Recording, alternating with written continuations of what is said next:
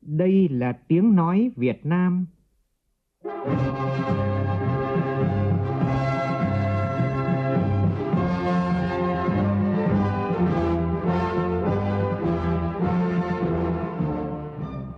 là tiếng nói Việt Nam phát thanh từ Hà Nội, thủ đô nước Cộng hòa xã hội chủ nghĩa Việt Nam.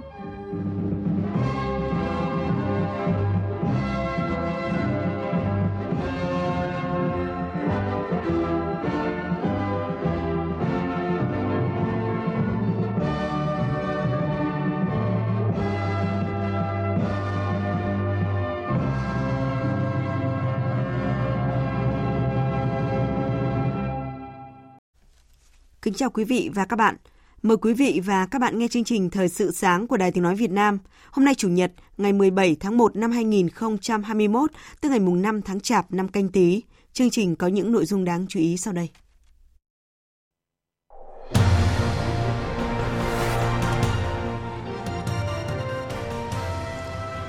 Trung ương Hội Chữ Thập Đỏ Việt Nam tổ chức chương trình Sức mạnh nhân đạo nhằm kêu gọi sự chung tay chăm lo cho người nghèo và nạn nhân chất độc da cam vui xuân đón Tết. Chính phủ yêu cầu kiểm tra và xử lý nghiêm đối với các hành vi vi phạm pháp luật trong việc tăng giá thuê tàu và container. Ngành dệt may Việt Nam đặt mục tiêu trong năm nay sẽ hướng tới xuất khẩu đạt ba mươi chín tỷ đô la Mỹ. Nga thông báo nước này sẽ nối lại đường bay quốc tế với Việt Nam. Một loạt bang trên khắp nước Mỹ đã huy động vệ binh quốc gia, đồng thời tuyên bố tình trạng khẩn cấp và phong tỏa các tòa nhà của cơ quan công quyền trước thời điểm diễn ra lễ nhậm chức của Tổng thống đắc cử Joe Biden.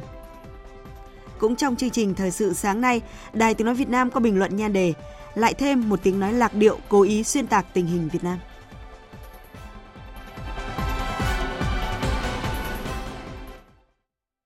Sau đây là nội dung chi tiết.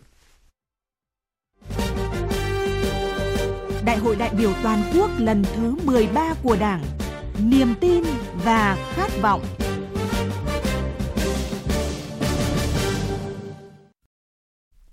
Thưa quý vị và các bạn, Hội nghị lần thứ mười lăm Ban chấp hành Trung ương Đảng khóa mười hai đã khai mạc trọng thể tại thủ đô Hà Nội vào hôm qua.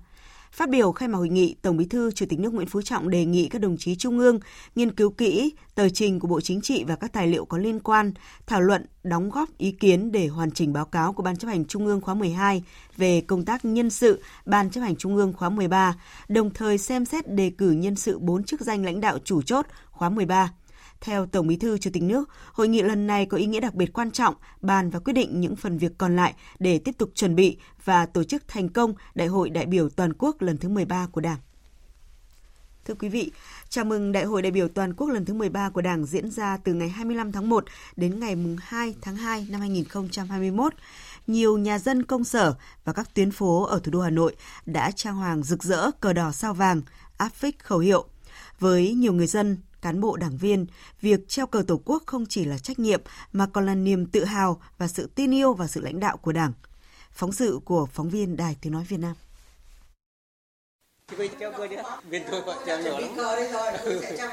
Sáng nay, bà Hoàng Thị Bình ở ngõ một trăm hai mươi sáu phố Hào Nam mang lá cờ Tổ quốc treo lên chiếc cột cờ nhỏ đã được gắn chắc chắn ở bức tường phía trước nhà. Đứng ngắm lá cờ một lúc, bà mới quay vào nhà và bắt đầu các công việc trong ngày. Khi mà cái lá cờ mà treo lên thì thấy cái tâm trạng rất phấn khởi và có cái tin tưởng và cái tự hào về đường lối của mình và cũng như là truyền thống cách mạng của mình tiêu biểu bằng lá cờ đỏ. Và riêng đợt này thì lại là nhân cái đại hội Đảng sắp tới, dễ rồi kỷ niệm chín mươi mốt năm ngày thành lập Đảng thì cái việc cái ý nghĩa của treo cờ nó lại càng được nhân lên vì là đại hội thì năm năm mới một lần. Với ông Lê Đình Trúc, ở tổ dân phố số hai phường Ô Chợ Dừa, việc treo cờ trong các ngày lễ kỷ niệm hay những sự kiện trọng đại của đất nước vừa là trách nhiệm nhưng cũng là tình yêu nước của ông và nhân dân trong cùng khu phố. Có được ngọn cờ đỏ sao vàng lên thì gieo vào trong đồng dân một cái lòng tự hào. Nếu như mà được treo mãi, tôi cũng vẫn cứ treo. Bởi vì mình treo lên thì mình cảm thấy tự hào là một. Thứ hai nữa là mình cảm thấy là nó cũng có một cái thước giáo dục đấy. Bởi vì dân thấy có cái ngọn cờ lên, tức là người ta nhìn thấy Tổ quốc, người ta nhìn thấy Đảng, người ta thấy lòng tin vào cái sự lãnh đạo của cấp trên. Cái việc treo cờ Tổ quốc nó là một cái nghĩa vụ nhưng đồng thời cũng là một tình cảm rất thiêng liêng của dân. Còn bà Vương Thị Ngọc ở số ba mươi A đường Trần Quang Diệu cảm nhận rằng khi mà đã treo cờ thì chúng tôi cảm thấy rất là ý nghĩa. Việc treo cờ là đúng tấm lòng của người dân yêu Tổ quốc. Đặc biệt Đại hội Đảng lần này, người dân cảm thấy càng có ý nghĩa hơn nữa và mong rằng Đại hội Đảng lần này thắng lợi, tìm được những người xứng đáng, đức, tài để lãnh đạo đưa dân tộc Việt Nam lên một tầm cao mới. Chỉ còn hơn một tuần nữa là tới ngày khai mạc Đại hội mười ba của Đảng, lá cờ Tổ quốc tung bay trước mỗi gia đình như một cách thể hiện sự tin yêu, tin tưởng vào sự lãnh đạo của Đảng và khát vọng đi lên của quốc gia, dân tộc.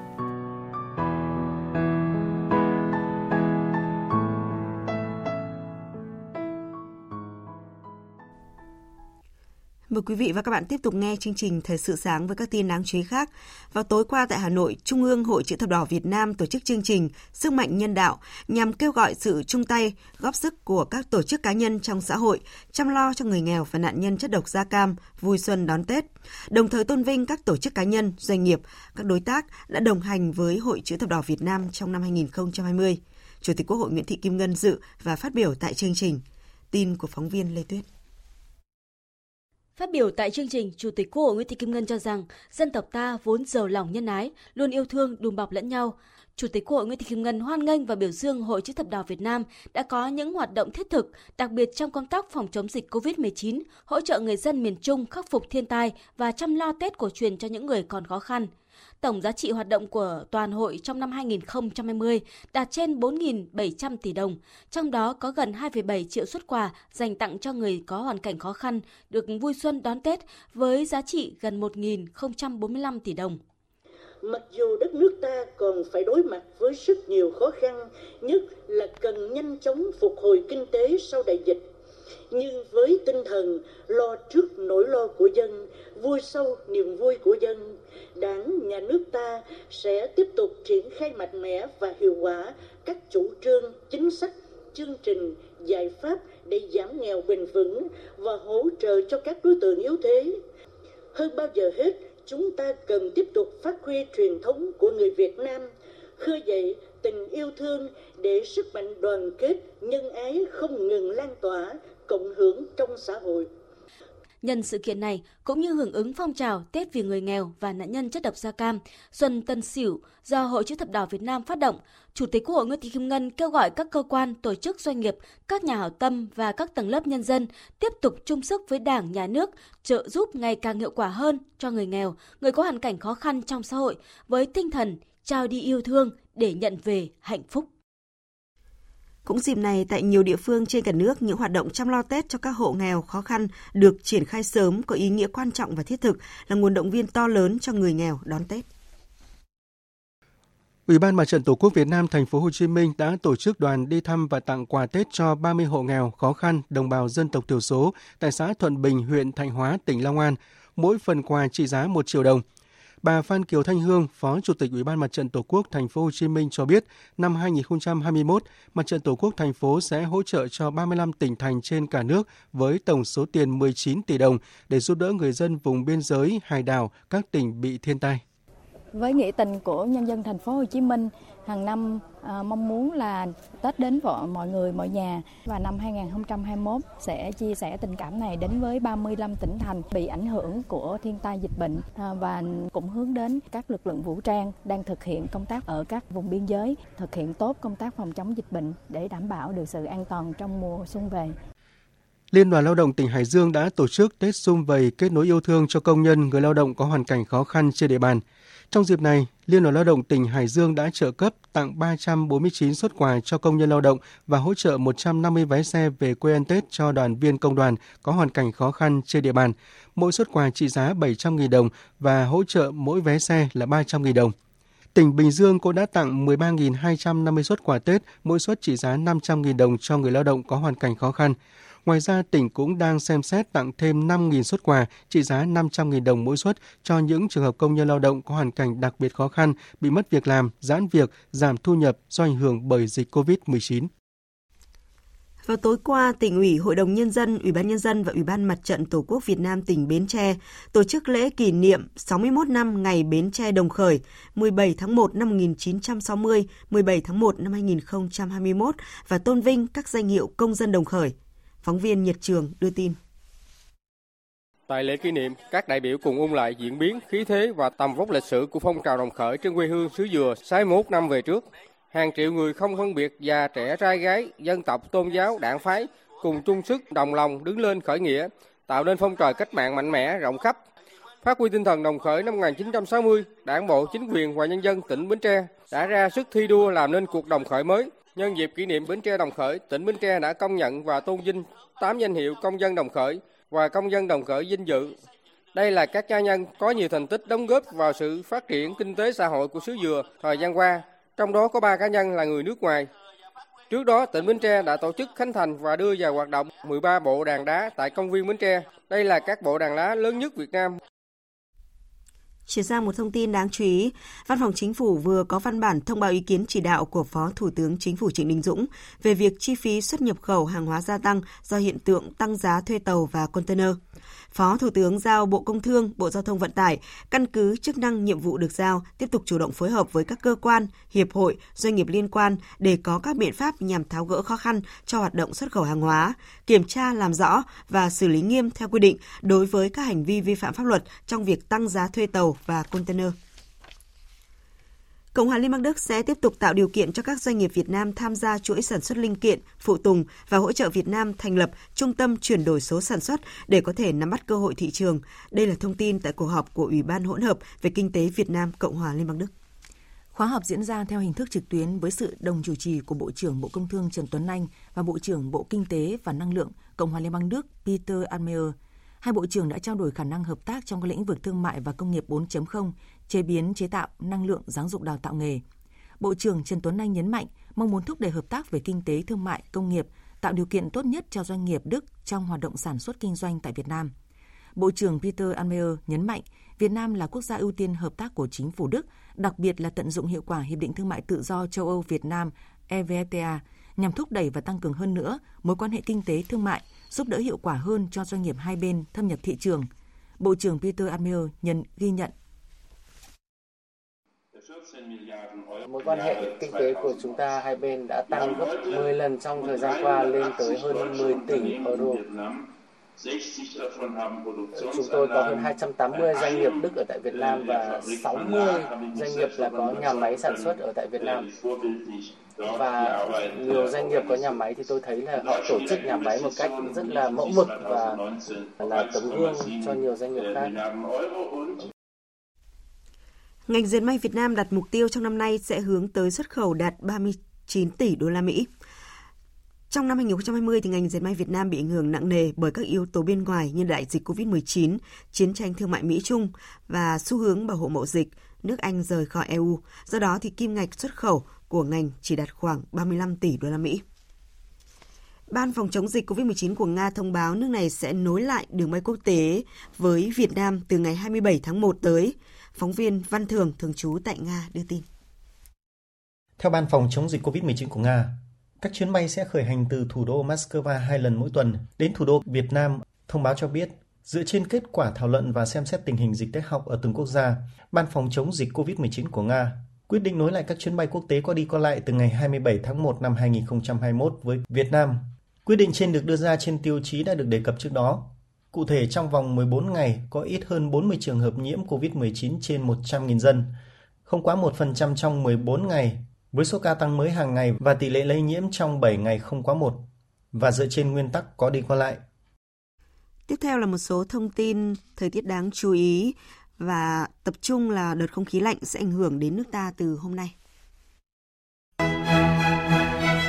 Do ảnh hưởng của không khí lạnh tăng cường, ngày và đêm hôm nay ở khu vực Bắc Bộ, Bắc Trung Bộ trời chuyển rét đậm rét hại. Trọng tâm rét hại tập trung ở Cao Bằng, Bắc Kạn, Lạng Sơn, Hà Giang và Lào Cai với nhiệt độ thấp nhất từ tám đến mười một độ, vùng núi từ bốn đến bảy độ, vùng núi cao có nơi dưới không độ và có khả năng xảy ra băng giá, mưa tuyết.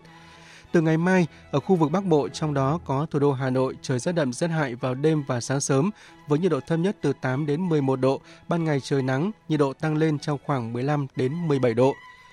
Các chuyên gia khuyến cáo cho dù thời tiết có lạnh giá đến đâu thì mọi người, mọi nhà cũng tuyệt đối không được dùng củi, nhất là than tổ ong để đốt lửa sưởi ấm trong phòng kín. Nếu trong nhà có người già, người bị bệnh và trẻ nhỏ thì càng không được dùng biện pháp sưởi ấm kiểu này. Không đốt lửa qua đêm hay đặt lò than ngay dưới gầm giường gần những chỗ dễ bắt lửa, cửa ra vào, bởi thói quen này không chỉ ảnh hưởng tới sức khỏe mà còn rất có thể nguy hiểm tới cả tính mạng của bản thân.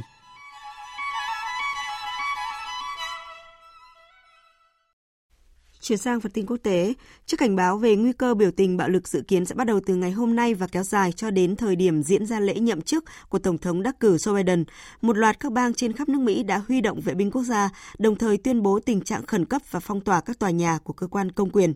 Theo Giám đốc Cục Điều tra Liên bang Christopher Wray, Cục Điều tra Liên bang Mỹ đã xác định được trên hai trăm nghi phạm và bắt giữ một trăm đối tượng.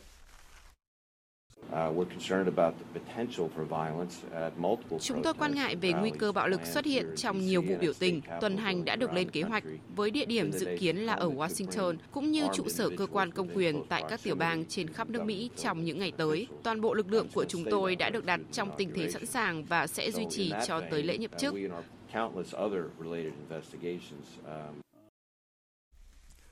Ngoại trưởng Trung Quốc và Philippines đã cam kết ưu tiên những nỗ lực hợp tác phục hồi đại dịch.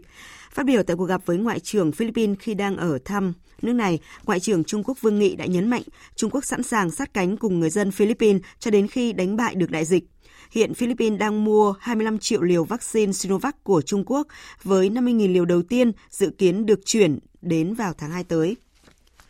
Việc công ty dược phẩm Pfizer thông báo sẽ tạm thời số lượng vaccine được giao từ tuần tới để điều chỉnh dây chuyền sản xuất đã khiến một số nước phản ứng mạnh mẽ, bởi việc này sẽ làm xáo trộn không nhỏ đến các chiến lược tiêm phòng của các nước đang phụ thuộc vào nguồn vaccine do hãng này cung cấp. Phóng viên Đài Tiếng nói Việt Nam theo dõi khu vực Trung Đông Âu đưa tin. Bộ trưởng Y tế Séc Zdenek Plany đã bày tỏ quan ngại trước thông tin công ty dược phẩm Pfizer-BioNTech sẽ cắt giảm việc cung cấp vaccine cho châu Âu trong những tuần tới để điều chỉnh dây chuyền sản xuất. Theo ông Plany, điều này sẽ gây ra một sự xáo trộn không nhỏ trong quá trình tiêm vaccine của Séc. Theo kế hoạch ban đầu, Séc sẽ nhận được bảy mươi nghìn liều vaccine từ Pfizer mỗi tuần. Tuy nhiên, với thông báo này, Séc sẽ bị giảm khoảng bốn mươi phần trăm số hàng được giao từ Pfizer vào tuần tới. Với số lượng vaccine được phân phối bị giảm sẽ khiến cho các nhà chức trách phải xác định lại đối tượng tiêm trong những tuần tới. Việc giảm cung cấp vaccine của Pfizer cũng đã khiến một số quốc gia khác là Ba Lan phải thay đổi kế hoạch tiêm phòng của mình. Hôm qua, Bỉ cũng bày tỏ sự phản ứng mạnh mẽ khi cho rằng Pfizer đã thông báo chưa đầy bốn mươi tám tiếng trước hạn giao hàng và không có bất kỳ lời giải thích rõ ràng nào là rất khó hiểu và không thể chấp nhận được.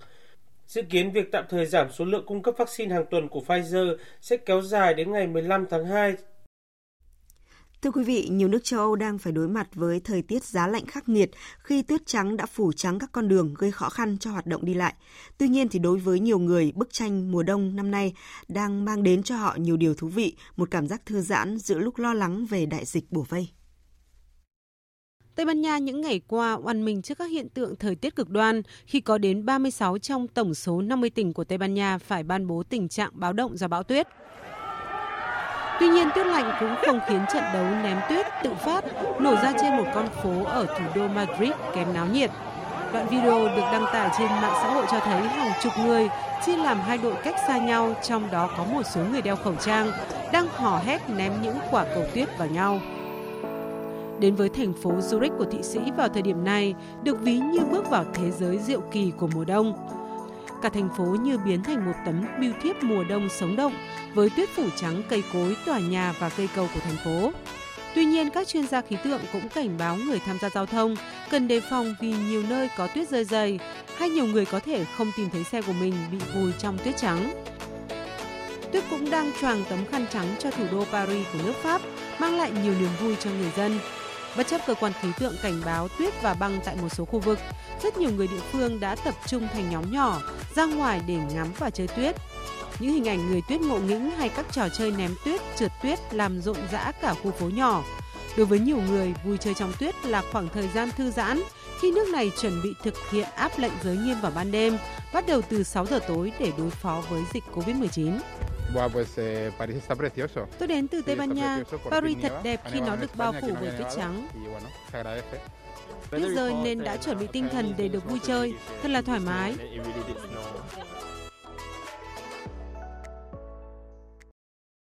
Chương trình Thời sự sáng sẽ được tiếp tục với một số thông tin thể thao đáng chú ý.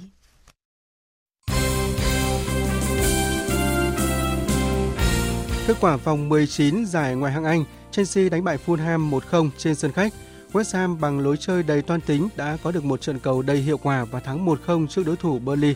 Ở trận đấu đáng chú ý khác, Leeds đã để thua không một trước Brighton. Vòng mười sáu Bundesliga, Dortmund có cơ hội để vượt qua Bayern Munich khi gặp Mainz không năm. Thế nhưng mọi thứ không chiều lòng đội bóng vàng đen khi Dortmund đã hòa một đều trước Mainz không năm.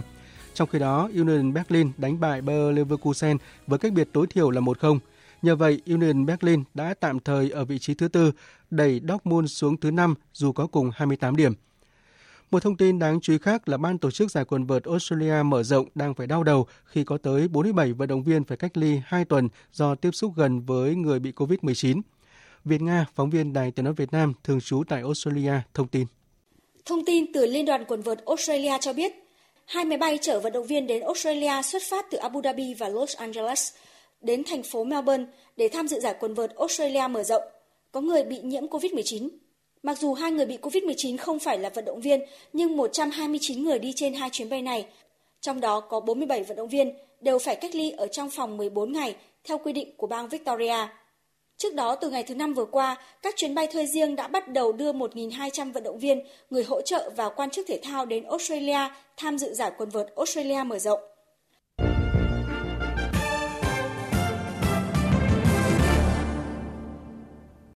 Quý vị và các bạn đang nghe chương trình Thời sự sáng của Đài Tiếng nói Việt Nam. Thưa quý vị, thưa các bạn,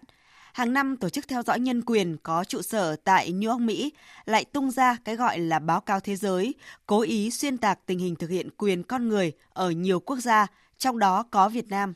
Năm nay cũng vậy, báo cáo thế giới năm hai không hai mốt dày tới bảy trăm sáu mươi mốt trang của tổ chức theo dõi nhân quyền nêu ra có nhiều nội dung không đúng, sai lệch so với thực tế ở Việt Nam. Chúng ta kiên quyết bác bỏ sự xuyên tạc này. Biên tập viên Đài Tiếng nói Việt Nam có bình luận. Mời quý vị và các bạn cùng nghe. Dư luận đã quá quen thuộc với cái gọi là báo cáo thế giới hàng năm hay còn gọi là phúc trình thường niên mà tổ chức theo dõi nhân quyền đưa ra. Trong bản báo cáo dày cộp năm hai không hai mốt mà họ tự cho là cập nhật và đánh giá tình hình nhân quyền của hàng trăm quốc gia trên thế giới. Như thường lệ, tổ chức theo dõi nhân quyền tiếp tục khoác chiếc áo quan tòa phán xét vấn đề quyền con người ở Việt Nam. Thực chất, báo cáo thế giới năm hai không hai mốt này không có gì mới. Đó vẫn là những cáo buộc vô căn cứ về cái gọi là Việt Nam gia tăng trấn áp những người cổ vũ cho các quyền dân sự và chính trị cơ bản, hay cái gọi là Việt Nam lo sợ dân chủ, truyền thông độc lập và các quyền tự do. Trong bản báo cáo này, tổ chức theo dõi nhân quyền tiếp tục bao che, dung túng cho những kẻ lợi dụng quyền tự do ngôn luận báo chí, sử dụng mạng xã hội, vi phạm an ninh quốc gia, trật tự xã hội, cổ suý tuyên truyền chống phá đất nước và những thành quả đổi mới của toàn dân tộc ta. Trong đó có những cái tên như Phạm Trí Dũng, Nguyễn Tường Thụy, Lê Hữu Minh Tuấn, tự xưng là nhà báo của Hội Nhà báo Độc lập Việt Nam, hay Phạm Thị Đoan Trang, tự xưng là cây bút, blogger nổi tiếng. Cần khẳng định rằng, ở Việt Nam hoàn toàn không có những người gọi là nhà hoạt động và bất đồng chính kiến bị bắt giữ và xét xử. Ở Việt Nam chỉ có những công dân vi phạm pháp luật Việt Nam bị bắt giữ, truy tố và xét xử. Như Nguyễn Tường Thụy, với vai trò tự xưng là phó chủ tịch của cái gọi Hội Nhà báo Độc lập Việt Nam, thường xuyên đả kích, xuyên tạc đường lối chủ trương của Đảng, chính sách pháp luật của nhà nước, kêu gọi đa nguyên đa đảng, đăng tải trên blog cá nhân, Facebook cá nhân và website của Hội Nhà báo Độc lập Việt Nam. Hay Phạm Thị Đoan Trang, từng là một phóng viên, nhưng do bị tác động lôi kéo của các đối tượng có tư tưởng chống chế độ, đã tham gia các cuộc biểu tình, gây rối an ninh trật tự, trở thành thành viên của tổ chức khủng bố Việt Tân, được đưa ra nước ngoài đào tạo về cách thức chống phá chính quyền, hoạt động bất bạo động. Rõ ràng, Nguyễn Tường Thụy, Phạm Thị Đoan Trang hay nhiều đối tượng khác tự coi mình là các nhà dân chủ hay bất đồng chính kiến, vi phạm pháp luật thì phải bị xử lý. Đây là việc làm chính xác và cần thiết, bởi lẽ đã vi phạm pháp luật thì ở quốc gia nào cũng không thể dung thứ. Ngay cả ở Mỹ, mới đây, khi một nhà lãnh đạo có những phát ngôn hành vi kích động đám đông, thì dư luận Mỹ cũng phản ứng gay gắt, thậm chí tài khoản của nhà lãnh đạo này còn bị một mạng xã hội khóa vĩnh viễn. Cũng trong vụ việc này, nhiều chính khách và người dân Mỹ cũng lên tiếng đòi phải xử lý nghiêm những kẻ quá khích, gây rối, xâm phạm chính thể nước Mỹ. Nói vậy, để thấy rằng tổ chức theo dõi nhân quyền cố tình thông tin lập lờ, đánh giá sai lệch hoàn toàn về tình hình nhân quyền ở Việt Nam. Tổ chức này đã can thiệp vào công việc nội bộ của một quốc gia, vi phạm các chuẩn mực quốc tế. Trên thực tế, nhà nước Việt Nam luôn tôn trọng và bảo đảm các quyền dân chủ, quyền con người, trong đó có quyền tự do ngôn luận, bày tỏ chính kiến. Các quyền con người được quy định một cách rõ ràng, cụ thể trong hiến pháp và pháp luật Việt Nam. Việc đảm bảo quyền con người là chính sách nhất quán của Đảng và Nhà nước Việt Nam. Quyền con người, quyền công dân về chính trị, dân sự, kinh tế, văn hóa xã hội được công nhận, tôn trọng, bảo vệ và bảo đảm theo hiến pháp và pháp luật. Mọi công dân có quyền bình đẳng, có quyền tự do ngôn luận, tự do báo chí trong khuôn khổ quy định của pháp luật. Chất lượng cuộc sống và thu nhập của người dân Việt Nam được nâng lên, đặc biệt trong năm hai nghìn không trăm hai mươi vừa qua, người dân đã hoàn toàn ủng hộ, chung sức cùng Đảng, Nhà nước Việt Nam khống chế và phòng chống thành công đại dịch covid mười chín, góp phần quan trọng vào việc Việt Nam đạt tăng trưởng dương ở mức hai phẩy chín mốt phần trăm. Nếu Việt Nam vi phạm nhân quyền, không lắng nghe dân, không chăm lo lợi ích của dân, thì liệu có làm được điều này không? Theo báo cáo của trang mạng We Social, năm hai nghìn không trăm hai mươi, Việt Nam có hơn sáu mươi tám triệu dân sử dụng Internet, chiếm tỷ lệ bảy mươi phần trăm dân số, với mục đích sinh kế, học tập, giải trí trực tiếp, biểu đạt và thực hiện các quyền con người của mình, kể cả những quyền dân sự, chính trị như tham gia đóng góp ý kiến với các dự thảo văn bản, chính sách, pháp luật và văn kiện Đại hội Đảng.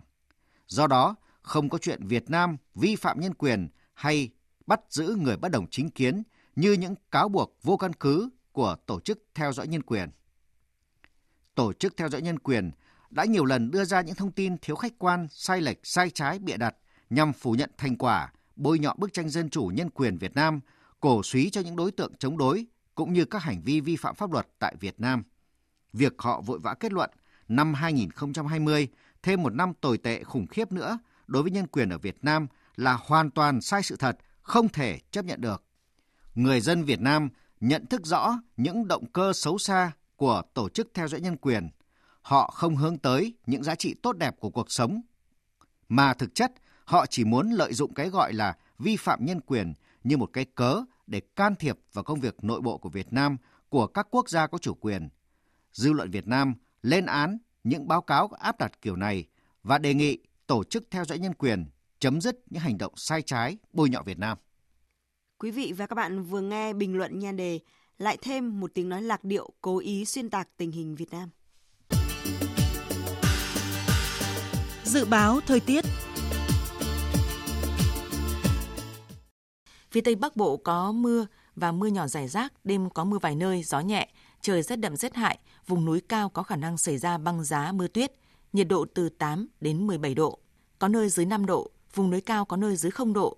Phía Đông Bắc Bộ ngày có mưa và mưa nhỏ, đêm có mưa vài nơi, gió Đông Bắc mạnh dần lên cấp ba, bốn, vùng ven biển cấp năm, trời rét đậm rét hại, vùng núi cao có khả năng xảy ra băng giá, mưa tuyết, nhiệt độ từ tám đến mười bảy độ, vùng núi bốn đến bảy độ, vùng núi cao có nơi dưới không độ.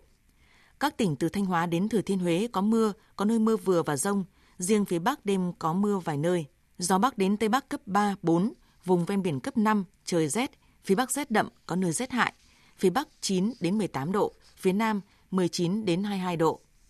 Các tỉnh ven biển từ Đà Nẵng đến Bình Thuận, phía Bắc có mưa, có nơi mưa vừa, phía Nam có mưa rào và dông vài nơi, gió Đông Bắc cấp hai, cấp ba, từ chiều nay gió mạnh dần lên cấp ba, bốn, vùng ven biển cấp năm, phía Bắc trời rét, nhiệt độ từ mười lăm đến hai mươi bảy độ, phía Nam hai mươi sáu đến hai mươi chín độ. Tây Nguyên ngày nắng đêm không mưa, gió Đông Bắc cấp hai, ba, sáng và đêm trời rét, nhiệt độ từ mười ba đến hai mươi tám độ, có nơi trên hai mươi tám độ. Nam Bộ ngày nắng đêm không mưa, gió Đông Bắc cấp hai, cấp ba, sáng sớm và đêm trời lạnh, nhiệt độ từ mười chín đến ba mươi hai độ. Khu vực Hà Nội, sáng có mưa và mưa nhỏ sau không mưa, gió Đông Bắc mạnh dần lên cấp ba, cấp bốn, trời rét đậm rét hại, nhiệt độ từ tám đến mười bảy độ. Dự báo thời tiết biển, vịnh Bắc Bộ có mưa rải rác, gió Đông Bắc cấp sáu, cấp bảy, giật cấp tám, chín, biển động mạnh. Vùng biển từ Quảng Trị đến Quảng Ngãi, vùng biển từ Bình Định đến Ninh Thuận, vùng biển từ Bình Thuận đến Cà Mau có mưa rải rác ở ven bờ, gió Đông Bắc mạnh dần lên cấp sáu, bảy, giật cấp tám, chín, biển động mạnh. Khu vực Bắc Biển Đông, khu vực quần đảo Hoàng Sa thuộc thành phố Đà Nẵng và khu vực giữa Biển Đông có mưa vài nơi, gió Đông Bắc cấp bảy, có lúc cấp tám, giật cấp mười, biển động mạnh. Khu vực Nam Biển Đông và khu vực quần đảo Trường Sa thuộc tỉnh Khánh Hòa có mưa rào và dông rải rác, trong cơn dông có khả năng có lốc xoáy. Gió Đông Bắc đến Bắc cấp năm, riêng phía Tây cấp sáu bảy, giật cấp chín, biển động mạnh. Vùng biển từ Cà Mau đến Kiên Giang và Vịnh Thái Lan có mưa rào vài nơi, gió Đông đến Đông Bắc cấp bốn, cấp năm. Quý vị và các bạn vừa nghe chương trình Thời sự sáng của Đài Tiếng Nói Việt Nam. Chương trình do các biên tập viên Nguyễn Hằng, Nguyễn Kiên cùng phát thanh viên Hồng Huệ, kỹ thuật viên Tuyết Mai, Thanh Nga thực hiện, chịu trách nhiệm nội dung Nguyễn Thị Tuyết Mai.